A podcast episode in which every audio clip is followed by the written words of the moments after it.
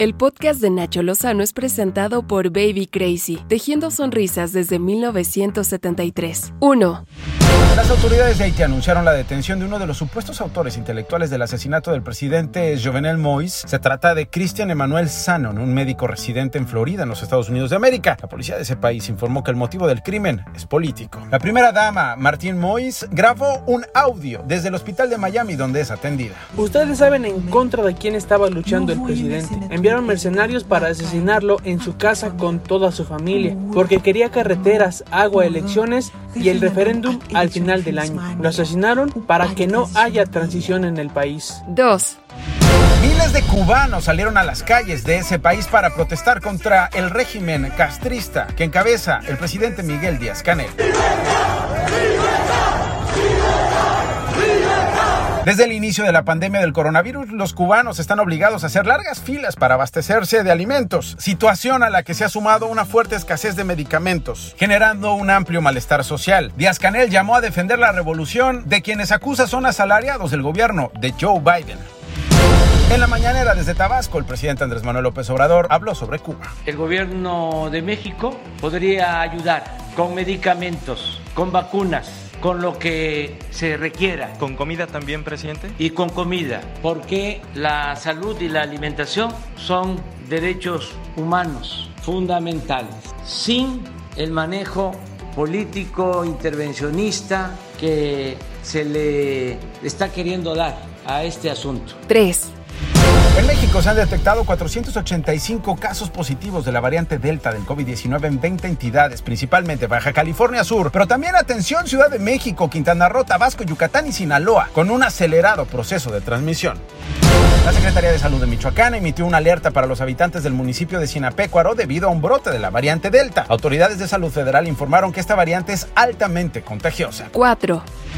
La Fiscalía General de la República dice ño, ño, ño, ño, ño, ño, ño, que no es persecución política la que han prendido contra el Defonso G, ex secretario de Economía durante el sexenio de Enrique Peña Nieto, ex negociador del TEMEC, el nuevo acuerdo comercial entre México, Estados Unidos y Canadá, luego de que se le vinculó a proceso por el delito de enriquecimiento ilícito. Ildefonso G sería diputado de la próxima legislación. La Fiscalía puntualizó que la denuncia en su contra fue presentada por la Secretaría de la Función Pública en octubre del año pasado. El presidente también, por supuesto, habló desde su tierra sobre esto. No perseguimos a nadie este, por razones políticas. Si hay algún asunto judicial, pues tiene que ver con la fiscalía. El que nada debe, nada teme.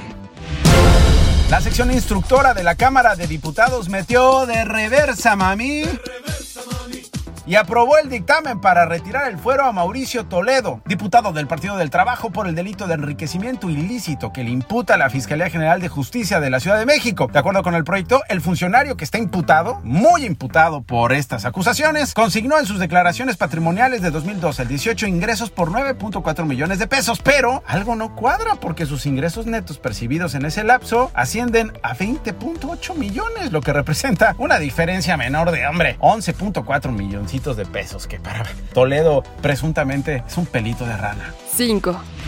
En lo que va de la administración del presidente Andrés Manuel López Obrador, han asesinado en México a 56 activistas. 12 de los crímenes se registraron durante este año. De acuerdo con la organización Frontline Defenders, en 2019 fueron asesinados 24 defensores de los derechos humanos y en 2020 otros 20. El presidente fue cuestionado sobre estos asesinatos en su conferencia del día de hoy. Propaganda de nuestros adversarios. Pero no considera que es grave esta situación, presidente.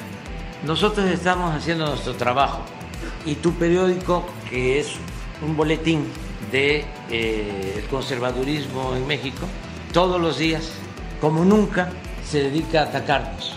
Entonces, muchas notas de tu periódico son inventadas. Pero es un ataque contabilizar el número de activistas que han asesinado, presidente. Es que este se contabiliza todo. Estas fueron las cinco notas más relevantes del día con Nacho Lozano, presentado por Baby Crazy, tejiendo sonrisas desde 1973.